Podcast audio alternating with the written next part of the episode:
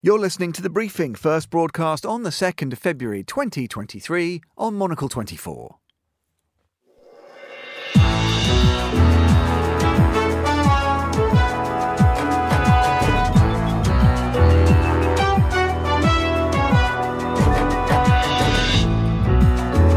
Hello and welcome to The Briefing, coming to you live from Studio One here at Midori House in London. I'm Tom Edwards. Coming up on today's programme, Kiev prepares to host a historic summit with potential membership of the European Union on the agenda. But will that actually happen? Then to Paris, where Israel's leader, Benjamin Netanyahu, is holding talks with his French counterpart, Emmanuel Macron. And after that, we'll hear from Monocle's Andrew Tuck, who's here to give his own verdict on a Supreme Court nuisance ruling that could have huge implications for the public realm here in the UK. Plus, we'll take a sonic trip to Southeast Asia. Fernando, where to this week? Savadi, Tom. Today we explore the wonders of the Thai pop charts. Grab a napkin, you might cry. All that and more besides ahead here on The Briefing with me, Tom Edwards.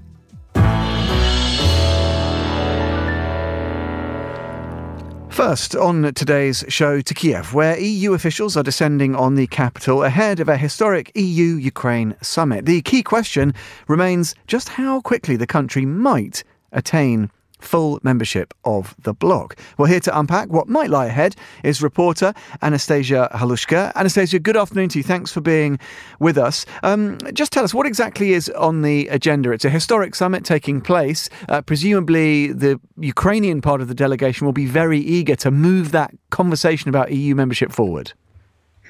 Uh, good morning. Thanks for having me. Um, well, the summit next couple of days, I don't know if it actually deserves quite the stir that is surrounding it right now.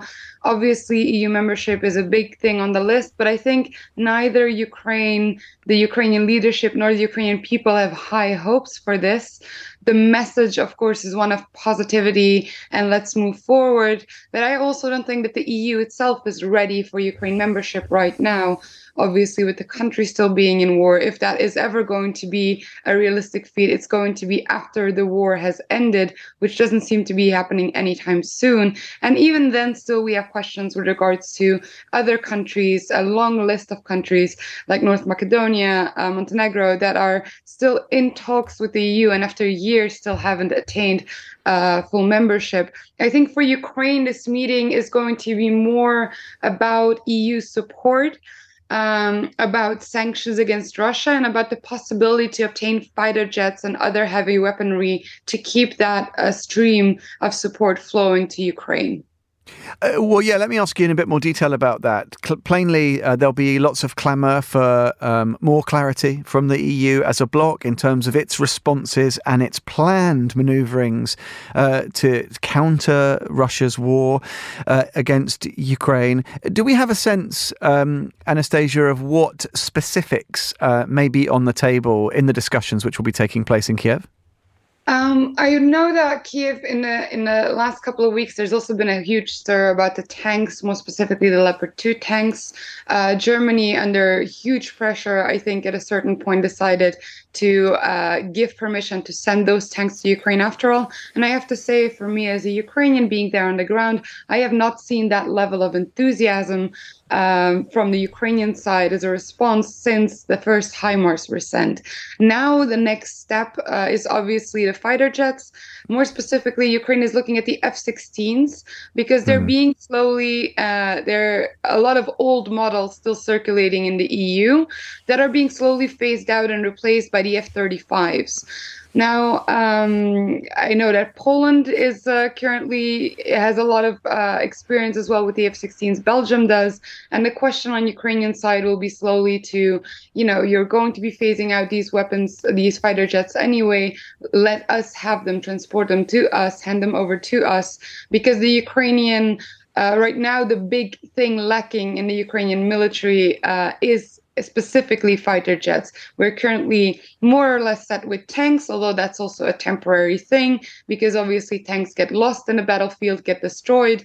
Um, but the F 16s, if Ukraine wants to launch a successful counteroffensive, it is going to be a very necessary um, element of that counteroffensive. Absolutely, that's one to watch closely. Um, just in terms of broader cooperation, and these are often the kinds of pronouncements and undertakings that are secured at meetings of this kind. If we look at things like longer term plans, uh, Anastasia, commitments in terms of reconstruction, uh, ongoing relief efforts, um, looking at areas like connectivity, energy provision. Presumably, it's critically important for Ukraine to get really meaningful undertakings from any number of EU counterparts uh, on issues and matters like that. Is there an, an anticipation that this sort of summit can deliver? real specifics when it comes to those kinds of commitments, not just broad brush ambitions, but really detailed plans. Is that maybe too much to hope for? Um, I might be wrong, but I'm not. I'm not uh, majorly optimistic about very specific details that will be uh, that will be solved during the summit. I know that Ukraine is pushing um, for a plan to to use seized Russian assets for reconstruction in Ukraine. I don't know, or I am not aware how how enthusiastic the EU will respond to this. Mm-hmm. I think that is um, uh, also on on a legal uh, level. It is a much more intricate and difficult operation to to to actually uh, implement. But uh, with regards to reconstruction, the EU doesn't seem very keen or willing to be in charge or to be paying for the total reconstruction of Ukraine. We're talking about I think the last number was in the hundreds of billions of, of dollars uh, on Ukraine's reconstruction that would have to spend. And obviously, the war is still ongoing, so more damage will uh, happen to Ukraine. Um, right now, I think for Ukraine, the most important feat is to keep their economy going. And for that, they will need sizable um, help from the EU. It seems that there are some conversations on the way of what the EU can offer. Um, and obviously, there have been, uh, additionally, there is that issue that has been coming up in the past couple of weeks with regards to corruption in Ukraine. But uh, all these legal mechanisms right now still have to be constructed in such a way that both the Ukraine and the EU uh, can be happy about what the what the results will be and where that money will go. So for me personally, I don't see anything significant uh, coming out of the next couple of days. No, indeed, and sometimes it's almost the theatre of just having the summit there in the capital. Uh, that's an achievement in and of itself, I, I, guess, given the straitened circumstances the country yeah, is still. Definitely. I still under. Thing about this summit is that it's there in Kiev and and the huge uh, media presence uh, or the media focus on that event. That's what, what for Kiev and Ukraine is the most important because obviously after a year of war, they still need the European public, the Western public to be engaged, to be interested, to be following this war. So I think that is the main the main goal of this event. Absolutely. Um, great to have your insights, uh, Anastasia. Thanks very much for being with us on the programme. That was Anastasia Halushka. Uh, now, let's cross over to Monocle's Carlotta Ribello. She's standing by with the day's other news headlines. Thanks, Tom. The Philippines has granted the United States greater access to its military bases amid mounting concern over China's increasing assertiveness in the region. The cooperation allows Washington keep positioning to monitor Chinese operations in the South China Sea and around Taiwan. Spain and Morocco will hold their first bilateral summit in eight years today as they seek to strengthen economic ties and diplomatic relations. Prime Minister Pedro Sanchez and 12 members of his cabinet will meet with their counterparts in Rabat to sign as many as 20 agreements to boost trade and investment and bring the two countries closer together in areas beyond migration. And Hong Kong leader John Lee has unveiled a promotion campaign that will include 500,000 free flights.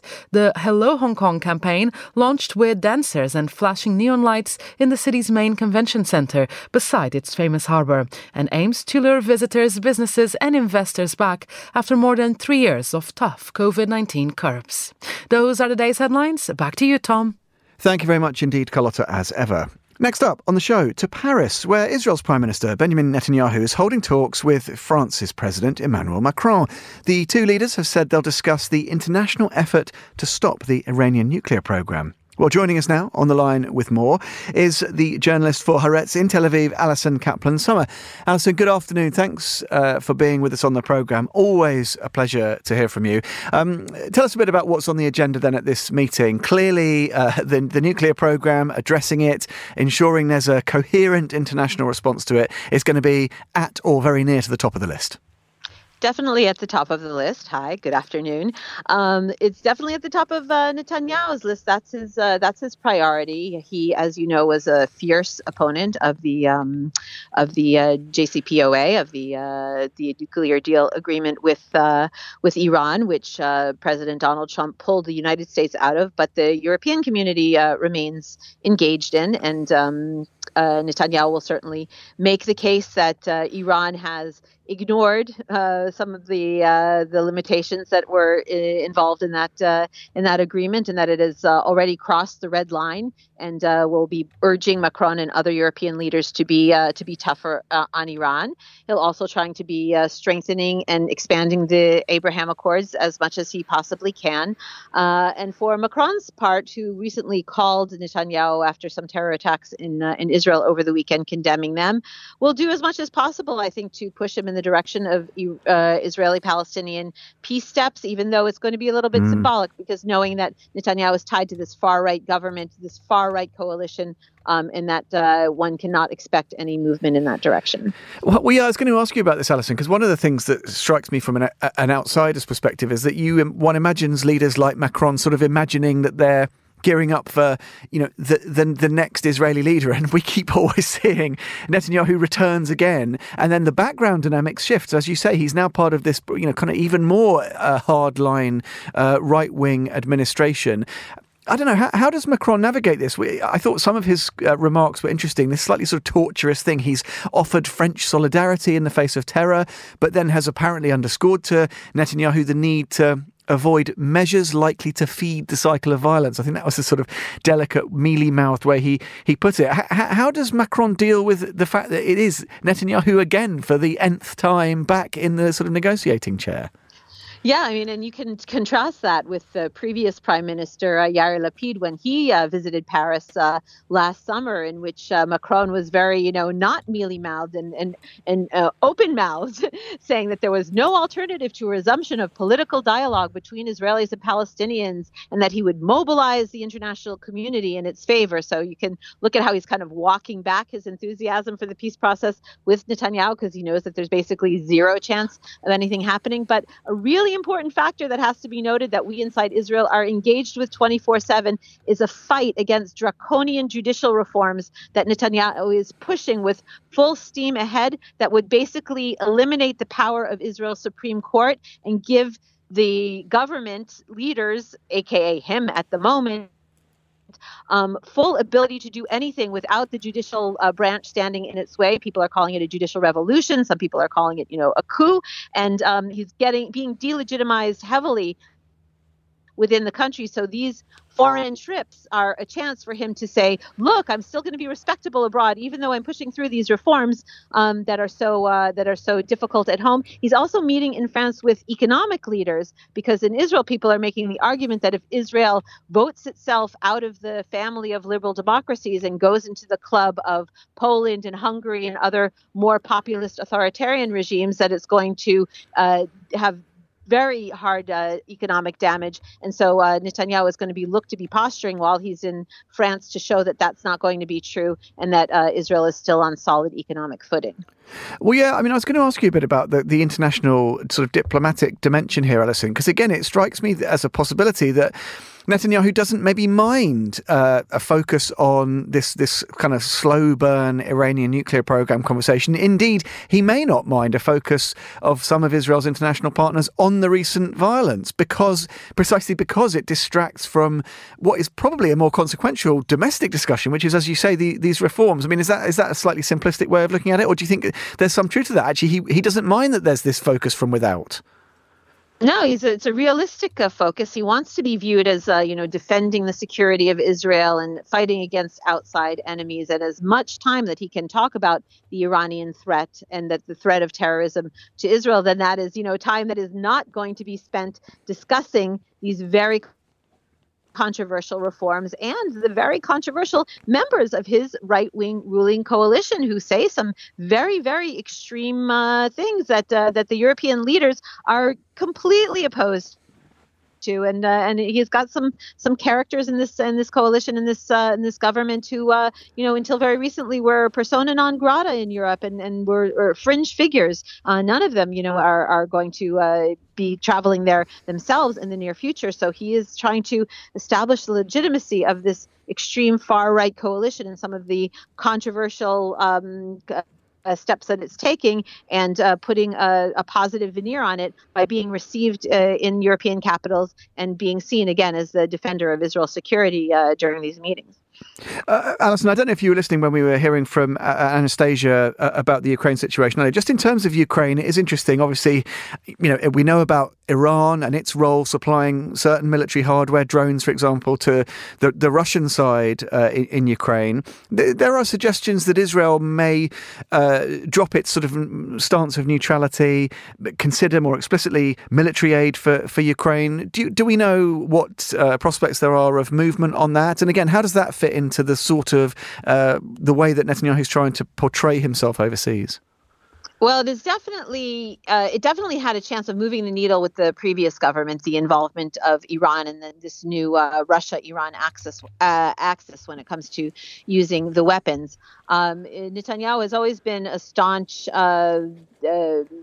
Are, has been staunchly arguing that because of the need for security on Israel's northern border, he needs to maintain uh, a calm relationship with Putin and with uh, with the Russians in order to uh, in order to guarantee Israel's security. But this, you know, ent- entering the equation of Iran, he's also uh, said that anything that has to do with Iran, uh, Israel needs to stay strong and oppose. So he hasn't really spoken out on it yet. He hasn't uh, uh, set out a clear Ukraine policy yet. His foreign minister said we can't talk about it. We just shouldn't talk about Ukraine at all. Um, I would say that you know if it wasn't Netanyahu who has had such a warm relationship with Putin, that absolutely Israel would be moving much more clearly in the direction of outright support, aka military support to Ukraine, which is thus far refused to supply. Um, but uh, but Netanyahu has not weighed in on it uh, yet, and I think he's going to probably delay trying to take a clear uh, a clear stance as long as possible. A lot of this, I think, relies on Joe Biden on the White House. How much American pressure is put on Netanyahu and uh, or on Israel to uh, to offer more support and more help to Ukraine. Uh, so that's going to be, I think, that's going to be the factor because clearly there's Putin pulling in one direction, and it depends how much Biden decides to pull on the other. Yeah, really interesting stuff. Alison, uh, terrific insights. Thanks, as always, for being with us on the programme. Uh, you're listening to the briefing here on Monocle 24. Monocle's February issue celebrates places that work, providing a roll call of appealing outposts that will inspire and encourage you for the new year ahead. From a top transport system to a seamly city hall or cultural HQ. Elsewhere in the issue, we meet the perky Brazilian coffee company that has crossed to Europe with ease and visit the car plant in Morocco that's revving up the nation's commitment to renewables. And then, as usual, there are reviews of the best hotels, restaurants, and travel hotspots to pack your diary with throughout 2023. Order your copy of Monocle's February issue today or subscribe to get instant access online.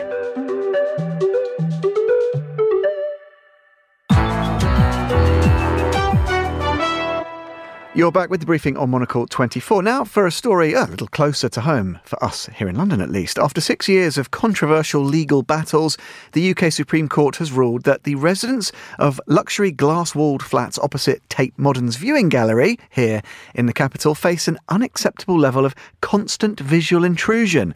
Well, to consider what this might mean for London and its residents and its developers, we're joined by Monocle's editor in chief and urbanist in residence. It's Andrew Tuck. Hello, Andrew. Hello. Um, now, this has been rattling on for a while, and I imagine our listeners probably know uh, the, the, the sort of bare bones of the story. But just remind us, kind of how we how we got here. Well, Neo Bankside is this, uh, as you say, a, a rather smart development of, of, as we would call them, luxury uh, flats or apartments on on the south side of the River Thames, smack bang behind Tate Modern, this converted turbine hall that was made into this extraordinary museum. Now, the museum extended over time and, and it took the decision to build a, a, viewing deck at the very top of the extension, which just so happened when it opened to peer into the apartments. So, the people who bought the apartments, their argument was that we, we bought the apartments in 2014, you're op- opening the viewing deck in 2016. How would we know that you would be just, um, just, just feet away from our windows? And that people would be able to look into our apartments. Now, the the case was brought by um, four apartment owners of five people, but uh, you would imagine that other people in the buildings uh, certainly had some uh, views about what they thought should happen.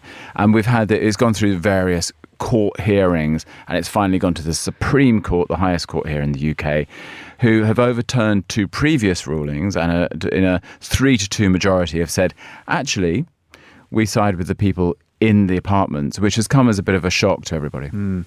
Well, yeah, and I think the, the, fact it was telling that it was a 3 2 split, so even this ruling wasn't exactly uh, uh, unanimous in its, in, its, in its findings. I've seen lots of clever headlines, I guess inevitable, and I admire them as a former sub. You know, people who live in glass houses can throw stones, etc., etc. But this is the problem, isn't it? Because people often said, well, you move into an area predicated on precisely these cultural riches, the dynamism of the place. But then as soon as you get there, you say, actually, we don't want those people and we don't want those views. We want our view unencumbered. And they've refused to do things like put up a nice set of curtains. And people are painting this. Is it a bit to oversimplify as a bit of sort of, you know, the haves and the, the have nots? Where, where, do you, where do you stand on that, Andrew? Well, you know, you can read the papers this morning, and it's certainly riven with you know views of class and snobbery, and you know that wealthy people shouldn't have uh, any right to make up uh, make a fuss about this because you know they're going to take away the view from tens of thousands of people, whereas they're just a, a small group of people. So but I think you do have to kind of try and unpick just the class aspect. Certainly, reading some of the, the more left wing newspapers this morning, you know, they feel that nobody has any rights at all if they're wealthy, and that you know it's just for the majority. So I think it's, it's tricky. And, and, what the, the judgment says is actually if if a, another apartment building had been built in front of them where people could view in, look into their apartments, you would imagine there'd be some kind of like balance. Everyone would have been a bit cautious about looking into each other's windows, and so that wouldn't have been uh, uh that wouldn't have been covered by this this, this ruling. What's what, what what they're saying is is an exceptional thing that tens of thousands of people mm. come over. Now, should they buy net curtains? Well, again, it's one of those snobbery things. You know, posh people don't like net curtains, and so they, they, they're kind of saying, you know, there's no way. And actually, the judge even refers to curtains because in previous rulings it has been suggested that maybe a pair, some some voiles up at the window would, would would solve the whole issue. But it, what's interesting is, you know, that we, we see so much of this kind of, you know, all glass fronted architecture going on at the moment in, in all of our cities. And that's why this this ruling is interesting, whether you live in Sydney or you live in New York, New York or here in London, because with that comes this fishbowl experience, and I've been been in some of those buildings. So I, we were near where we used to live, there was a, a building where often on, on, a Friday night you'd walk past and you see people having dinner and things, but quite often you'd walk past and people were walking around butt naked in their apartments as though nobody could see up. And actually, uh, I don't know if they were particularly voyeuristic, but they didn't seem to kind of sense this, the, the you know, the the dangers that came with purchasing one of these apartments. But I think on the other side, you know, ages ago we, we did a conference which which looked at the, the, the idea of the, the, the healthy healthy home, and this this notion of being constantly viewed, I don't think is good for you. So maybe there's an argument that actually when we go to the planning stages of these things is, you know, is when when you put in these all glass you know frontages, you know, should people be warned that it will come with a with the risk that you'll be viewed and be seen unless you kind of go for the curtain? Do do you need? Surely you don't need a warning. It's common sense, isn't it, to a degree? Well, it is common sense, but then you think of like the Standard Hotel in New York, which was this famous example. They built this this hotel, and they built the the the, the toilets right up against the windows. So again, there was like the papers were full of people who had taken rather graphic pictures of people's appendages from uh, lower lower down, and uh, you, certainly knew more about their their bar attendees than you probably wanted to. And also, there was another case of people to, to, who voyeuristically just took pictures of people in their apartments in New York, and and included people getting it on. And again, there was a, a kerfuffle, but they were they were view they were viewable from the street. And his his argument was well you know, if you if you're you're throwing your your lives open in that way and, mm. and, and, parading your wealth, then I have the right to take a picture and then make art from it and then sell it in a gallery. Just very briefly, a lot of people have said, "Well, this sets a crazy precedent. It's going to reframe the debates, the narratives around." placemaking and how we you know governance of sort of architectural planning and all the rest of it one of the things that's interesting about the way case law operates in this country is that it allows for some nuance. And you've already pointed out this idea that they've stressed this was an exceptional case. Is, uh, have some of the sort of uh, commentators been a bit quick to say, oh, well, this changes everything, and now anybody can use this as a right to express nuisance from being overlooked, for example? It, it doesn't necessarily mean we're heading that far down the road. No, it doesn't. I, uh, and they have, they're being explicit. That is not the case. And, and don't just you know jump on the bandwagon and think that you can say that your neighbours you know can't look into your, your house. And also, you have to understand that there is this quid pro quo. Most people who live in urban places they understand this rear window moment. You get to see people's lives in, in passing. It's just whether you, you loiter and put a, a viewing deck up to m- start taking pictures of what's going on. Uh, it's fascinating stuff. Uh, that's Monocle's editor in chief, Andrew Tuck. Andrew, thank you very much. You're with the briefing here on Monocle 24. Tune in to Monocle on Culture, where we grill our panel of critics to get the inside line on the best in the world of film, music, art, literature, and more. It's just got this synth section that kind of makes you want to swing through the saloon doors straight to the dance floor. I appreciate that some of the most brilliant art, most of it, grounds you in this moment and makes you confront it. With industry insiders and the odd bit of reportage too, it's bound to keep the most discerning of culture vultures very well fed. Why'd You Come In Here Looking Like That is a song that is absolutely going to make you want to put on a pair of tight jeans and go boot scooting, even if it's just in your front room. Monocle on Culture, premiering Mondays at 2000 London time here on Monocle 24 and available thereafter wherever you get your podcasts.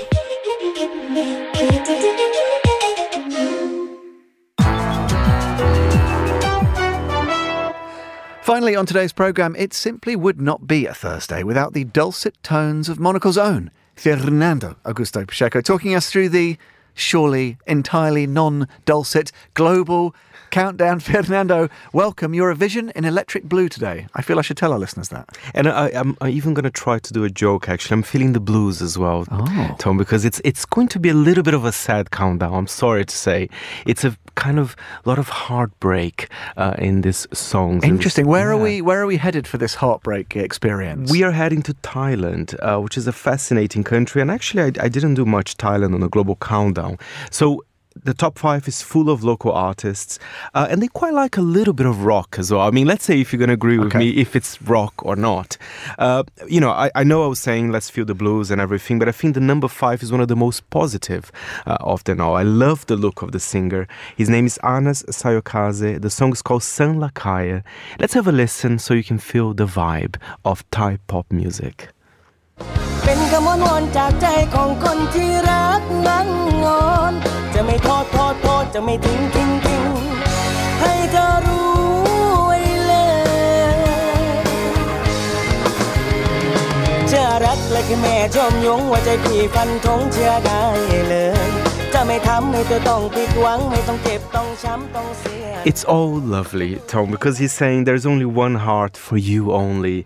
Everything's fine, you know. They, are they're, they're in love. Oh, so there's no uh, heartbreak. There's no heartbreak. number five. We're entry. starting on a very positive note, and he looks cool. I mean, he looks very 70s with a, kind of a mega, huge perma hair, some silk shirts, nice, good dance moves as well. It's it's good. Can good I? Look. I'll throw this in there. I don't feel that was rock. No, yeah, I, I would say that's definitely more pop. I think you should have to wait a little bit more for rock. Just want to make sure we're Yes. clear on our on our definitions, Fernando.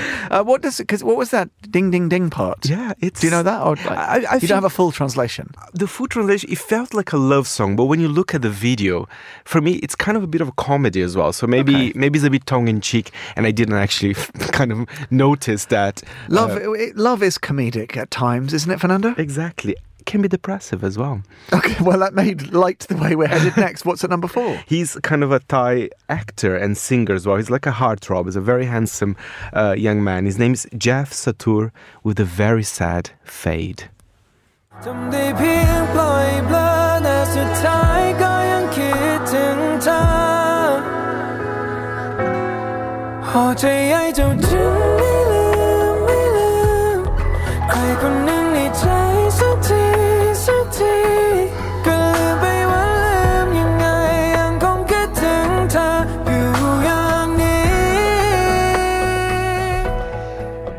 I mean, you don't need to Wow. understand Thai to see how sad it was. I don't want it to end. I pray I don't dream of you. That all the love songs don't remind me of you. Fernando, I did want that song to end. I'm sorry to say it. That's all fine. He's an actor as well, so he can, So you he, know. can, he can take robust criticism squarely on the chin. Exactly. He's currently on a series called KinnPorsche. So if you're interested, doing very well with, with young people. Check him out. That's Jeff. Um, not one for me, Fernando. Maybe you can hit the spot with number three. Number three, that's a very nostalgic track. That's why it's set in a school. I mean, if you look at the video. And perhaps, I don't know if that's the clip we chose, but there's a little bit of Thai rap as well. Hmm. It's not entirely hip hop. There's touches of hip hop, touches of pop there. It's about the memories of youth, of Oh, your, this could be a good one for me. your first love. Let's have a listen to Ponyphone and Toner with Time Machine. อยากย้อนกลับไปเพื่อจะบอกเธอ ไม่ได้มีอะไรมากแค่อยากจะกอดเธอ แล้วก็บอกมันครั้งสุดท้ายแค่ได้กอดมันครั้งสุดท้ายก่อนที่เราต้องจากกันตลอดถ้ามีทางแมทชีนจะย้อนเวลากลับไปในตอนที่ฉันได้พบเธอ จะกอดเธอให้นานจับมือเอาไว้ I could imagine that on a in a John Hughes movie or something like that. Exactly. It felt it felt a bit kind of late eighties, nineties as well. much. It's it's about the first love. He let it slip away. Oh. So I Oh. think he's regretting a little bit. That's kind of sad. Don't waste your energy with regret. No. That's a bit of life advice for me. on, the, on the global countdown. Um, Faye, that's my favourite so far, Time Machine. I enjoyed that. I felt like I was stepping back a few decades, uh, not wishing to give away how many it might be. What's number two? Number two, I have to say that's my favorite one.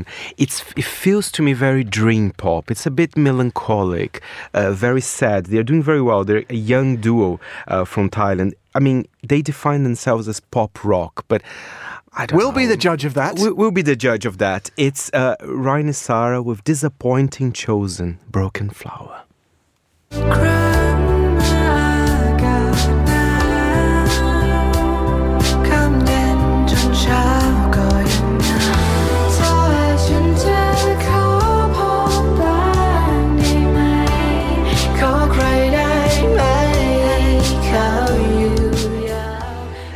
I do like this track. I mean, but it is desperate in a way because it's like if I could make a wish, can someone please stay with me? Someone. Oh, dear. Anyone, really. Sort of Thai Sinead O'Connor vibes coming off that Yes, me. yes. I, but it's beautiful. As I said, reminds me of dream pop, like Mazzy Star vibes from uh, early 90s. Maybe, I don't know, that's A question for you, Faye. How do these some of these tracks and artists travel? Because that of the ones we've heard so far, that sounds like the one to me more likely to maybe break through in potentially some some other markets. Uh, I don't know what's what's the experience of some of these some of these acts. Some of it do travel. I don't know about Rainy Sarah, but Jeff Satur, number four, uh, another very kind of tragic uh, love song. I know he's always on tour um, in Southeast Asia. I know he went to the Philippines. So clearly he- he's got a market there. Maybe we're going to hear more about T-pop uh, in the future as well. I mean, that's that's definitely could be uh, the new trend. I like when you identify these trends ahead of ahead of the curve. Right, we have we already reached number one. This is exciting. What's at the top of the tree? That's the one you have to tell me if it's rock or not. Perhaps it's a bit like punk rock, a little bit. Well, Okay, I'm going to go out on a limb already, Faye, and say For definitely teenagers. not. But we could see. It's for teenagers, very 90s again. It's Paper Planes. This song has been a massive hit in Thailand. It's called Bad Boy. Let's have a listen. แต่เธอตอบมาว่าเธอไม่ชอบคนทรงนี้ทรงยัง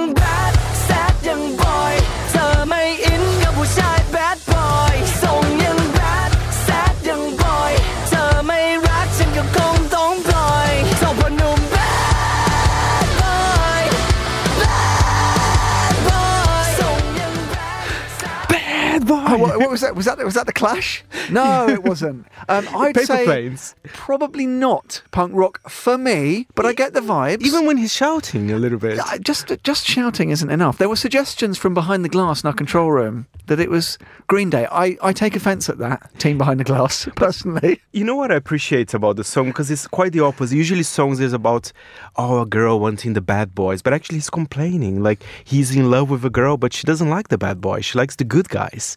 Uh, and, and he doesn't like that. Oh, so he is a bad boy. he that's is a bad boy. he I looks like a bad boy, but you know the girl she, she prefers like the preppies. You know? And that's the big smash hit. What a breakout possibility for Paper Planes? Could they wing their way over to a completely new market, do you think? Absolutely, but as I have to say, for the teenagers, right? I think uh, you know this song. I think if you're over 18, I mean, I don't know. There are there might be many fans there, but I'll stick with Rainy Sarah number two. That's my favorite. I think I, I mean, I mean the blue. I've been feeling the blues, Tom. Lovely stuff, Faye. Always a delight to have you on the show. An excellent global countdown, as always. That is an excellent briefing. Uh, thanks to its producer, Paige Reynolds, our researcher, Andre Nikolai Pamentuen, and our studio manager, Callum McLean. Thanks, one and all. We'll be back at the same time tomorrow. That's noon here in London, of course. But from me, Tom Edwards, and the Thursday team, goodbye, and thanks for listening.